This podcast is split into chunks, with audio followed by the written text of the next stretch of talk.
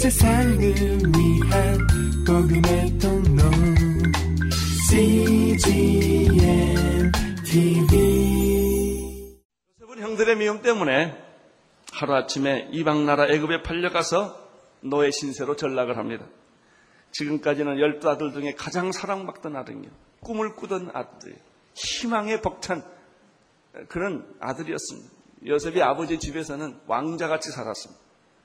그런데 어느 날 갑자기 하루 아침에 하루 아침에 그는 애굽의 노예로 팔려갔고 종처럼 남의 집에 팔려갔으니 요셉이 받은 충격이 얼마나 컸겠습니까? 환경과 신분의 변화는 사람에게 충격을 줍니다. 갑자기 환경이 바뀌면 주인이 됐다 종이 되면 아, 굉장한 충격을 받게 됩니다. 그래서 대부분의 사람들은 그 충격 때문에 아, 전신마비가 되기도 하고 쓰러지기도 하고 잠을 못 자고 정신병에 걸리기도 하고 폐인이 되는 것이 보통 사람들입니다. 그러나 하나님의 사랑은 이 환경과 신분의 변화에서 더 강건해지는 줄로 믿습니다. 더 강건해지는 것입니다. 더 강해지는 것입니다. 1절을 보십시오. 39장 1절 시작. 요셉이 끌려 애굽에 내려가매 바로의 시위대장 애굽의 사람 보디발이 그를 그리로 데려가 이스마엘 사람의 손에서 그를 산이라 억울한 모함으로 최악의 상황에 떨어진 요셉. 지금 요셉은 아무도 구원할 자도 없고 도와줄 자가 없습니다. 주변에 사람이 하나도 없죠. 요셉의 미래는 지금 닫혔습니다. 무슨 일이 일어날는지, 요셉의 운명은 어떻게 될는지, 바로 이 시점에는 요셉 자신도 전혀 예측할 수 없는 깜깜한 밤 한중이 됐어요. 우리 인생에는 이런 일들이 가끔 부딪혀집니다. 여기서 우리는 자연스럽게 두 가지 질문을 할 수가 있습니다. 왜 이런 일이 일어났을까? 요셉이 뭘 잘못했기에 아닌 밤에 홍두깨식으로 갑자기 왜 이런 일이 일어났냐 이거예요. 그 해답은 요셉에게 있지 않습니다. 어떤 때 고난의 해답이 여러분에게 있지 않아요. 하나님에게 있습니다. 근데 하나님이 좀 한 말씀만 해줬으면 괜찮을 것 같아요. 요셉아, 이게 다 총리 대신 될 각본이다. 이렇게 미리 한마디만 해줬어도 13년이 아니라 100년도 기다릴 수가 있을 거예요. 하나님은 그런 말씀 없어요. 그리고 고난의 한밤중에 우리를 던지시는 거예요. 요셉이 바로 그랬습니다. 결과적으로 보면 이것이 30세, 약관 30세, 그 당시에 천하를 호령하던 이방 나라 애굽의 총리 대신이 된 하나님의 섭리였는데 요셉은 그것을 알 까닭이 없습니다. 여러분, 우리는 가끔 인생을 살아갈 때 왜 그 사람이 죽어야 하는지, 그렇게 의롭고 착한 사람이 왜 고난을 겪어야 하는지 해답이 없을 때가 있습니다. 그러나 여러분 믿으십시오. 하나님의 섭리가 있다는 것입니다. 하나님의 손길이 거기에 있다는 사실을 믿을 때 우리는 그 고난과 역경과 어려움에서부터 벗어날 수가 있는 것이죠. 또 하나 이제 우리는 이런 질문을 해요. 왜 하필이면 애굽의 바로의 왕 시위대장 보디발의 집에 팔려갔냐? 그 수많은 집이 있는데 그 수많은 가능성이 있는데 왜 하필이면 그 집에 갔을까? 그것도 그 이유가 보디발에게 있지 않습니다. 그 이유도 하나님에게 있습니다. 그것이 바로 바로 왕을 만날 수 있는 끈이 되기 때문에 연결점이 되기 때문에 하나님이 그렇게 하셨다고 하는 사실입니다. 우리는 여기서 하나님의 보이지 않는 섭리와 경륜, 예정이라고 그럴까요? 아, 이런 것들을 보게 됩니다. 기계적인 예정론은 없습니다. 모든 섭리와 예정은 그리스도 안에 있는 것입니다. 여러분, 당신이 지금까지 지나온 모든 과거는 한 가지 해답뿐이에요. 예수 만나기 위하여. 내가 예수님을 만나서 구원받기 위하여 지금까지 모든 성공과 실패와 모든 좌절과 모든 것들이 다 있었던 거예요. 그래야만 그 사건이 의미가 생겨요. 병들었던 거 다 의미가 있는 거예요. 예수님을 만나기 위하여. 그러면 앞으로 나의 인생의 모든 미래는 무엇입니까? 예수를 위하여. 여러분이 앞으로 얼마나 살지 몰라요. 여러분이 얼마나 부자가 될지 몰라요. 얼마나 성공할지 몰라요. 그러나 그 모든 이유가 뭐냐? 여러분이 결혼하게 될지도 몰라요. 애기 나게 될지도 몰라요. 그 모든 이유가 뭐냐? 예수를 위하여. 예수 만나기 위하여 내 과거가 있었고, 예수를 위하여 내 미래가 있는 것이죠. 그렇게 생각하면 세상은 내 거요. 인생은 그렇게 재미있고 흥분이 되고 신나고 같이 있는 것입니다. 사형리 전도지에 보면 제1원리를 여러분이 다 아실 것입니다. 하나님은 당신을 사랑하시사 당신의 생애를 위하여 놀라운 계획을 가지고 계십니다. 이것은 창세기에서부터 계시록까지 나오는 성경 모든 전체 요점이에요. 요약이에요. 하나님은 당신을 사랑하십니다. 당신의 생애를 위하여 하나님은 어떤 계획을 가지고 계십니다. 빨리 옆에 분에게 한번 이 기쁜 소식을 전해 주십시오. 하나님은 당신을 사랑하시고 당신의 생애를 위하여 굉장히 놀라운 비밀스러운 계획을 가지고 있습니다. 신실하신 하나님, 신실하신 주. 그 찬송 있죠? 우리 하나님은 신실하십니다. 변함이 없으십니다. 하나님은 당신을 사랑하시사 당신을 위하여 놀라운 계획을 가지고 계십니다. 요한복음 3장 16절을 외우십시다. 하나님이 세상을 이처럼 사랑하사 독생자를 주셨으니 이는 저를 믿는 자마다 멸망치 않고 영생을 얻게 하려 하십니다. 2절을 보십시오. 2절. 시작. 여호와께서 요셉과 함께 하심으로 그가 형통한 자가 되어 그 주인 애굽 사람의 집에 있으니 이 2절이 아주 중요한 절입니다. 2절, 3절. 다 기막힌 말씀이에요. 성경은 요셉의 생애를, 고난을 이렇게 정리해 주었습니다. 여호와께서 요셉과 함께 하심으로 고난이 있으므로 이런 건 중요하지 않아요. 무엇이 고난이냐? 하나님이 없는 게 고난이고 무엇이 축복인가? 고통스러운 게 아니에요. 고통스러운 게 저주가 아니에요. 하나님이 없는 게 저주요. 하나님이 함께 하시면 그게 축복입니다. 요셉의 형편과 신분의 변화는 기막힌 고통이에요. 그러나 축복이 무엇입니까? 하나님이 누구와 함께 하심으로? 요셉과 함께 하심으로 그가 뭐해요? 형통한지라. 하나님의 사람의 특징이 여기 나타납니다. 하나님의 사람의 특징은 무엇입니까? 하나님이 날마다 순간마다 그와 동행한다는 것입니다. 그걸 가리켜 임마누엘이라고 합니다. 하나님은 나와 함께 계시다. 임마누엘의 믿음, 임마누엘의 신앙. 우리와 함께 계시는 하나님, 우리 가정과 함께 계시는 하나님, 내 자녀와 함께 계시는 하나님, 우리 민족과 함께 계시는 하나님, 할렐루야. 하나님은 여러분의 하나님이신 줄로 믿습니다.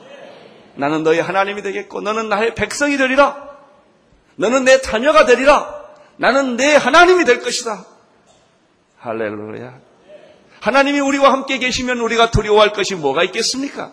살아도 좋고, 죽어도 좋고, 실패해도 두려워하지 않습니다. 병들어도 그것은 문제가 되지 않아요? 왜 하나님이 나와 함께 계시기 때문에 오늘 2절에 하나님은 요셉과 함께 하였으므로 그가 형통하였더라. 하나님과의 동행은 곧 만사 형통이라는 공식이 나와요. 하나님이 함께 계시면 날마다 순간마다 하나님이 당신의 삶의 주인이 되시면 당신을 주관하고 통치하고 계시면 당신은 무엇을 하든지 만사 형통할 것이다.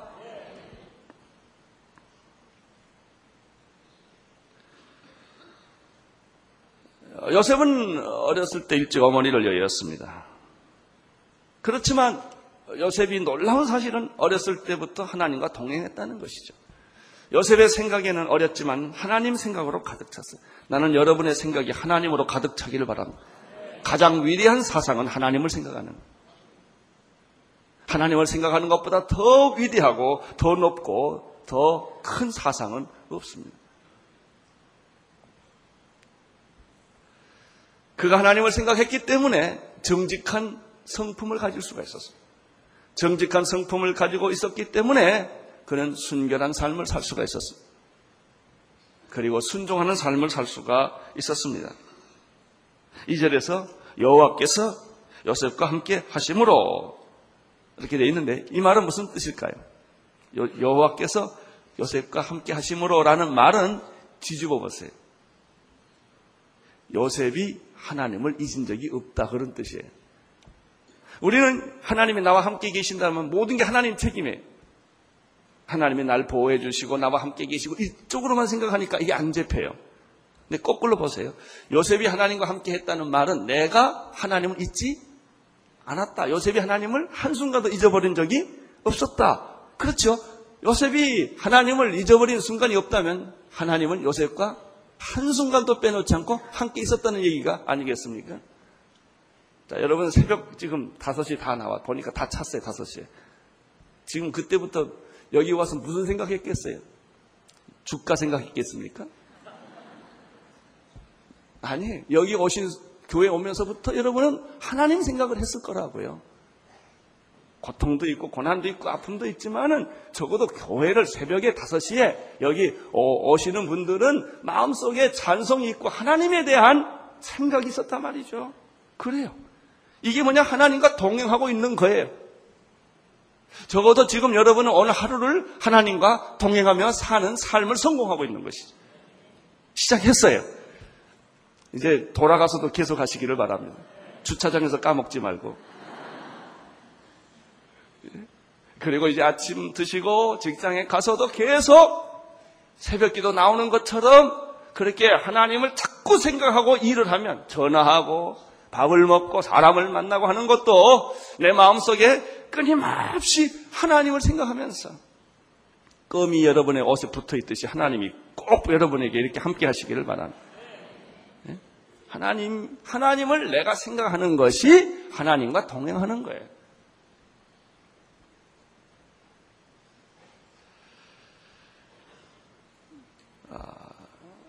하나님과 동행하는 삶의 결과는 무엇입니까? 만사 형통이에요. 아주 간단합니다. 내가 하나님 생각하고 있으면 모든 일이 합력하여 선을 이루게 되며 무슨 일을 만나든지 만사 형통하리라. 할렐루야. 그 무슨 일은 감옥에 들어갈 수도 있는 일이요. 그 무슨 일은 병들 수도 있는 일이요. 우리가 무슨 일을 만나든지 할 때 무슨 일을 항상 좋은 걸로만 너무 해석하니까 시험 드는 거예요. 내가 그렇게 기도했고, 뭐 내가 그렇게 하나님을 섬겼는데 대가가 이게 뭐냐?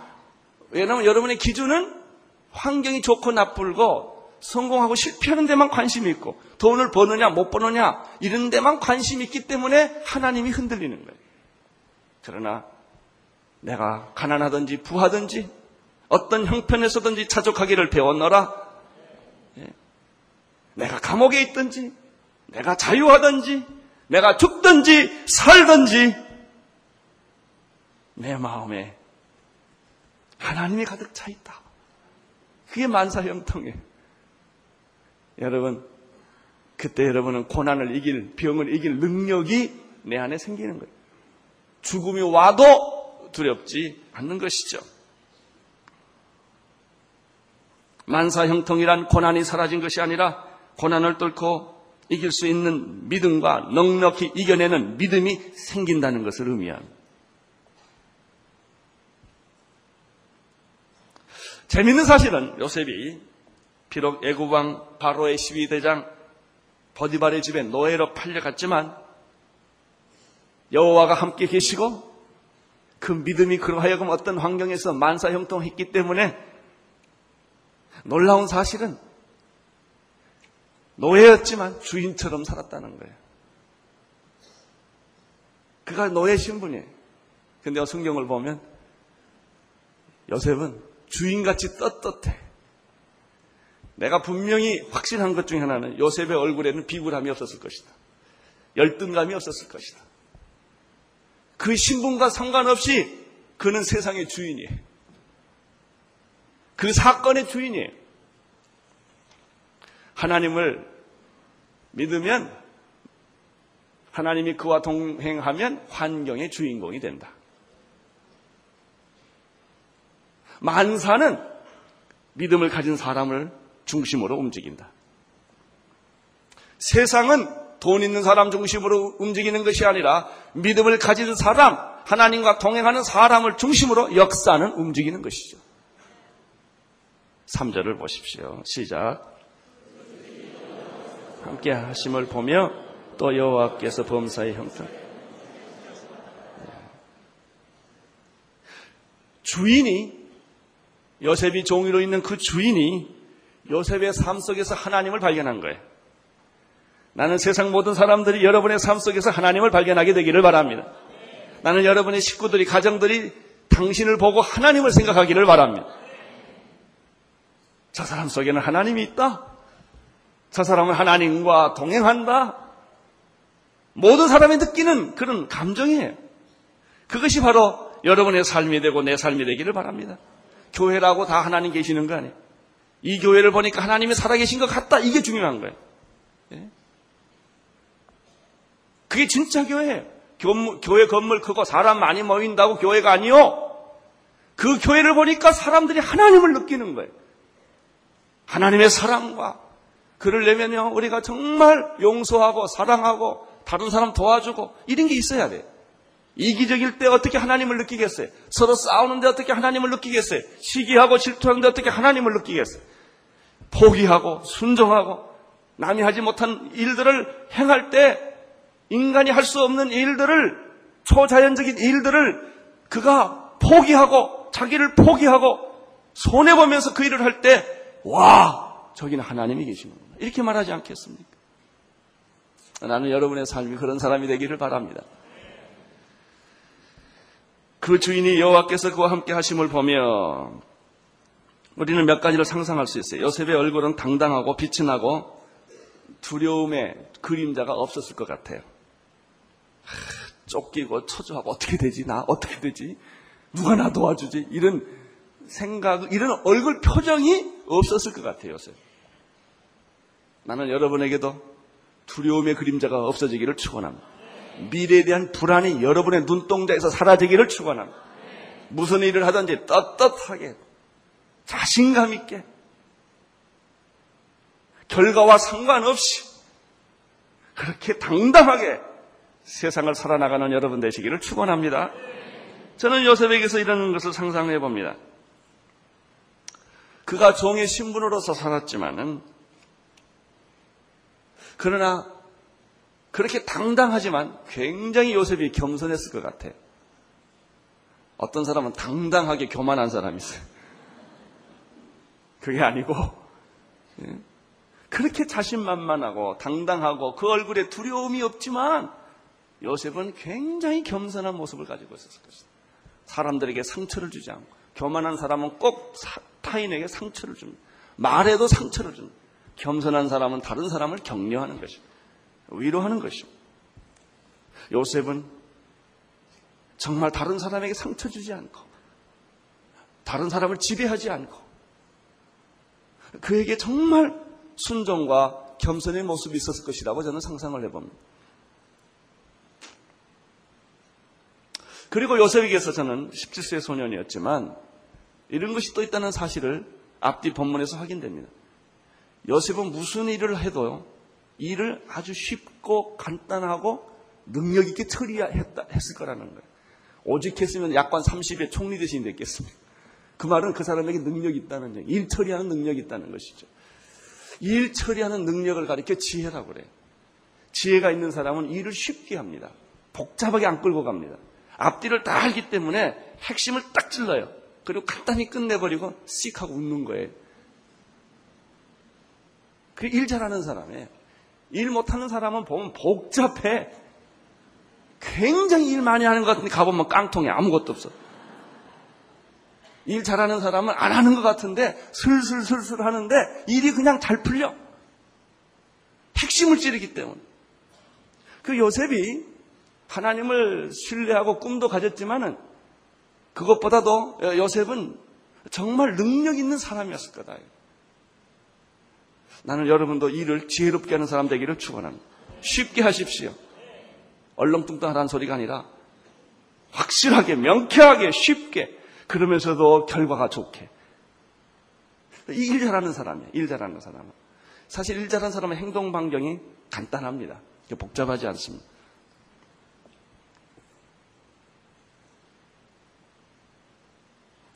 여러분 이런 사람을 사랑하지 않을 사람이 어디 있을까요? 일 잘하지요, 겸손하지요, 얼굴에 빛이 있지요, 두려움 없지요, 종이지만 주인처럼 살죠. 아니 이런 사람 사랑하지 않은 사람 어디 있어요? 나는 여러분들이 다 사랑받는 사람 되기를 바랍니다. 근데 아무리 착해도 능력 없으면 사랑받기 어려워요. 능력도 있어야 돼요. 당신은 사랑받기 위해 태어난 사람입니다. 빨리 말도 옆에 사람한테 빨리 해줘요. 당신은 사랑받기 위해 태어난 사람이요. 할렐루야. 여러분, 우리는 우리들 자신에 대해서 건강한 자아상, 성경적인 구원받은 자의 밝은 자아상이 필요해요. 요셉이 있는 곳마다 즐거운 곳이요. 요셉이 하는 일마다 만사 형통하여 합니다. 결과가 좋습니다. 자, 3절 다시 보십시오. 그 주인이 여호와께서 그와 함께 하심을 보며 또 여호와께서 범사에 형통케 하심을 보았더라. 요셉이 하는 일들은 다 잘 돼요. 이상하게 잘 돼요. 안 되는 것 같으나 잘 돼요. 나는 여러분들의 삶이 되는 것 같으나 안 되는 것이 아니라 어떤 사람 보면 폼 잡고 잘 될 것 같은데 항상 결론을 보면 안 돼. 그게 아니라 안 되는 것 같으나 항상 잘 되는. 이게 하나님의 사람의 특징이었다. 자, 4절, 5절을 보십시오. 시작. 요셉이 그 주인에게 은혜를 입어 섬기며 그가 요셉으로 가정 총무를 삼고 자기 소유를 다 그 손에 위임하며 그가 요셉에게 자기 집과 그 모든 소유물을 주관하게 한 때부터 여호와께서 요셉을 위하여 그 애굽 사람의 집에 복을 내리심으로 여호와의 복이 그의 집과 밭에 있는 소유에 미친지라. 요셉은 자기만 복받은 게 아니에요. 진짜 축복받은 사람은 남을 축, 남에게 축복을 받게 해주는 사람이에요. 이게 축복이에요. 자기만 축복받으면 이기적이에요. 진짜 축복은 나 때문에 다른 사람이 복받게 될 때 그게 축복입니다. 요셉이 그런 사람이었어요. 요셉은 자기가 축복받은 것이 아니었어요. 하나님이 그와 함께 동행하시고 무슨 일을 하든지 만사형통하면 하나님의 기적은 그 손에 나타났지만 그것으로 끝나는 것이 아닙니다. 요셉 때문에 주인이 복받기 시작하고 요셉 때문에 주인이 재산을 증식하기 시작을 하고 그 가정에 축복이 오기 시작한 거예요. 만약에 내가 그런 사람이라면 나는 복덩어리죠. 직장에서 나를 다 뺏어갈 거야. 안 뺏어. 서로 스카우트 해가야겠죠. 왜? 내가 가면 다 잘 되니까. 내가 있는 곳마다 하나님의 축복이 그 사람에게까지 신명기에는 짐승 새끼까지 간다고 그랬어요. 그 사람이 있는 집은 새끼도 잘나. 이런 축복이 있다는 것이죠. 얼마나 좋습니까? 이제 이렇게 되니까 요셉은 보디발의 종일까요? 동역자일까요? 동역자죠. 이제 그 요셉을 종으로 취급할 수가 없어요. 왜? 요셉 때문에 다 복받게 되니까. 신부는 종이지만, 그러나 보디발은 요셉을 자기의 동역자처럼 생각하게 되는 거죠. 그래서 요셉을 가정총무로 삼습니다. 엄청난 임무를 요셉에게 다 맡기게 됩니다. 오늘 이 4절 5절에 보면 요셉은 어, 주인은 종에게 소유를 다 맡겼다. 돈을 맡길 수 있으면 신뢰하는 거예요. 나는 여러분들이 다 정말 이 정도까지 직장에서 신임을 받는 사람 되기를 축원합니다. 돈도 맡기는 재산을 다 맡기는 그런 선한 청지기와 같은 그런 사람이죠. 요셉은 거짓이 없었던 사람이요. 과장이 없었고 실수가 없는 지혜로운 사람입니다. 무슨 일이든지 능력 있게 처리했다는 사실을 바로 이 말씀 속에서 우리는 알 수가 있는 것입니다. 아, 이 4절, 5절에서 또 한 가지 우리가 보는 것은 아까 말씀드린 것처럼 요셉은 다른 사람에게 복을 주는 사람이 됐다는 것이죠. 하나님께서 그 애굽 사람의 집에 복을 내리시고 이렇게 됐어요. 보디발이 하나님께 복 받는 사람이 아니라 요셉 때문에 보디발이 복을 받게 되었다. 우리 민족 때문에 세계가 살아나기를 저는 원합니다. 우리 민족, 우리 남한 때문에 북한이 복받게 되기를 원합니다. 여러분 때문에 여러분의 이웃집이 복받게 되기를 원합니다. 축복은 흘러 넘치는 것입니다. 여호와의 복이 그 집과 밭에 있는 소에게까지 다 미쳤다라고 말했습니다. 농사도 잘 되고 물도 잘 나오고 그리고요 복 받는 사람은요 해코지하는 사람이 다 떠나요 없어져요 그냥 그냥 없어져 나는 여러분에게 해코지하는 모든 사람이 다 소리 없이 사라지기를 축원합니다. 어느 날 보니까 없어 그렇게 떠밀어도 안 가던 사람들이 알아서 이사가 내가 싸우면 내가 죄 짓지요. 말하면 내가 욕을 해서 죄 짓지요. 그거 다 힘든 일이에요. 하나님께서 어느 날 싹쓸이 저 몹세 할렐루야 이게 축복이라고 그랬어요.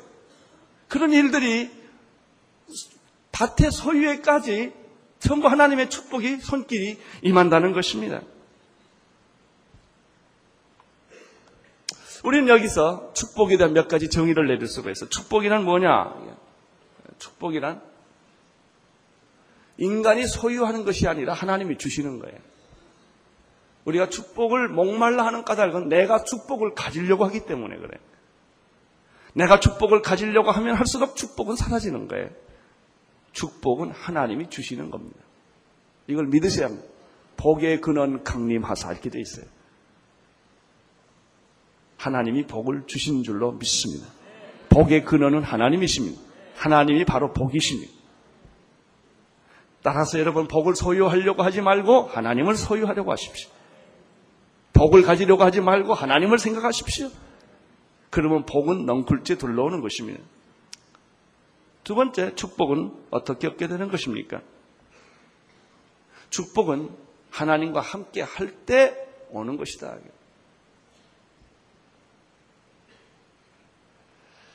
세 번째, 축복의 본질이란 뭐냐? 여기서 발견하는 것은 축복의 본질은 다른 사람을 축복받게 해주는 게 축복이다. 내가 축복을 받는데 다 어, 복의 본질이 있는 게 아니에요. 그건 축복이 시작이에요. 근데 물론 나도 복을 안 받고 어떻게 남에게 복을 주겠습니까? 그렇죠? 그러나, 그러나 진짜 축복의 결론, 본질은 다른 사람을 복되게 하는 데 있다. 축복받는 비결에 대해서 신명기 28장 1절 2절에 이렇게 기록하고 있습니다. 자막에 나오니까 잘 좀 같이 읽겠습니다. 자막에 시작. 내가 내 하나님 여호와의 말씀을 삼가 듣고 내가 오늘날 내게 명하는 그 모든 명령을 지켜 행하면 내 하나님 여호와께서 너로 세계 모든 민족 위에 뛰어나게 하실 것이 내가 내 하나님 여호와의 말씀을 순종하면 이 모든 복이 내게 임하여 내게 미치리라. 복을 받는 비결이 여기 있어요. 첫째는 내 하나님 여호와의 말씀을 듣고 두 번째는 이것을 다 지켜 행하면 그리고 14절에 또 하나 있어요. 우상신을 섬기지 아니하면 하나님이 예비하신 모든 축복을 다 쏟아 부어 줄 것이다. 하나님이 복을 주실 때 너로 세계의 모든 민족 위에 뛰어나게 해준다고 그랬어요. 우리가 축복이라고 하는 것은 단순히 어떤 물질을 받고 건강해지고 성공 이런 게 아니에요. 하나님이 그 이름을 뛰어나게 모든 민족에게 그 이름을 뛰어나게 해준다고 말씀하셨어요. 이게 복이에요. 그리고 구체적으로 하나님이 약속하신 모든 축복들을 부어주리라. 그 축복들은 어떤 것이냐? 성경에 보면 아주 구체적으로 상세하게 설명하고 있는데 신명기 28장 3절에서 13절에 보면, 보면 그 축복의 내용들을 아주 자세히 기록하고 있어요. 이 자막에 있는 성경 말씀을 함께 보면서 어, 읽어보십시다. 3절부터 시작. 성읍에서도 복을 받고 들에서도 복을 축복은 장소와 때가 없다는 거예요. 당신이 도시에 있으면 도시에서 받고 시골에 가면 시골에서도 복을 받는다. 4절 내 몸의 소생과 자녀들이여 토지의 소산과 짐승의 새끼와 우양의 새끼가 다 복을 받을 것이며 할렐루야. 5절 보십시오.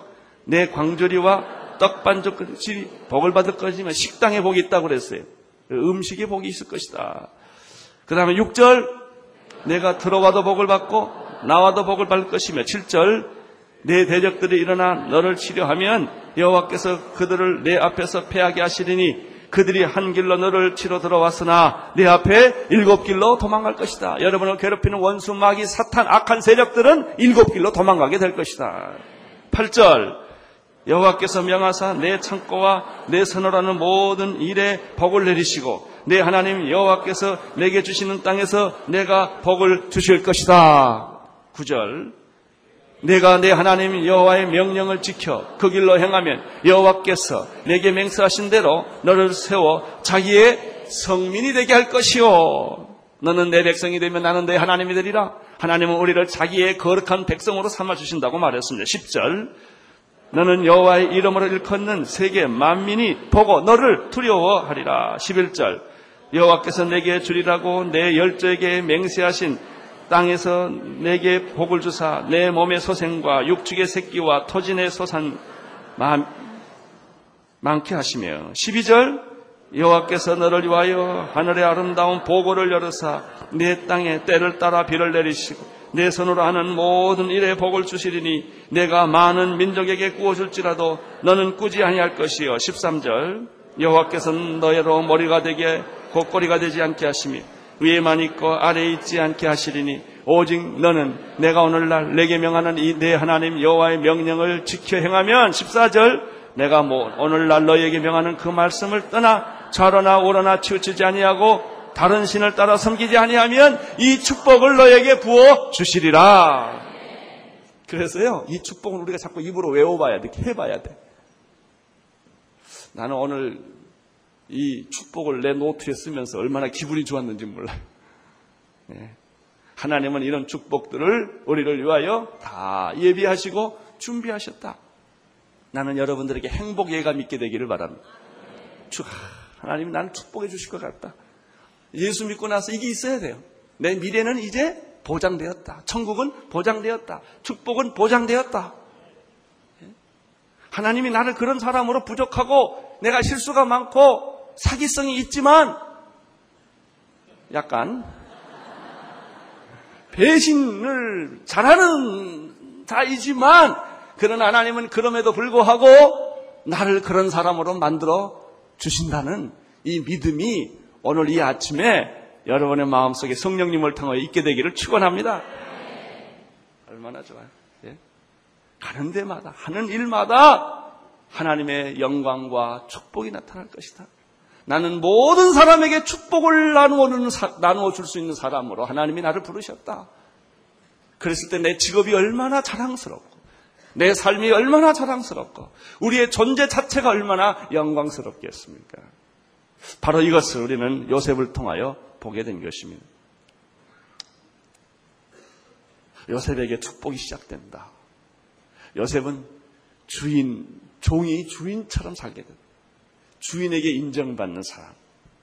나는 이것이 우리 크리스천의 이상이라고 생각합니다.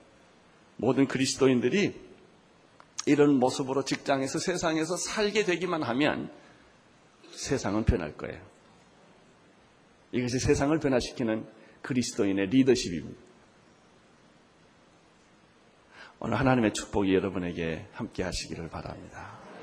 기도하십시다. 온 세상을 위한 복음의 통로.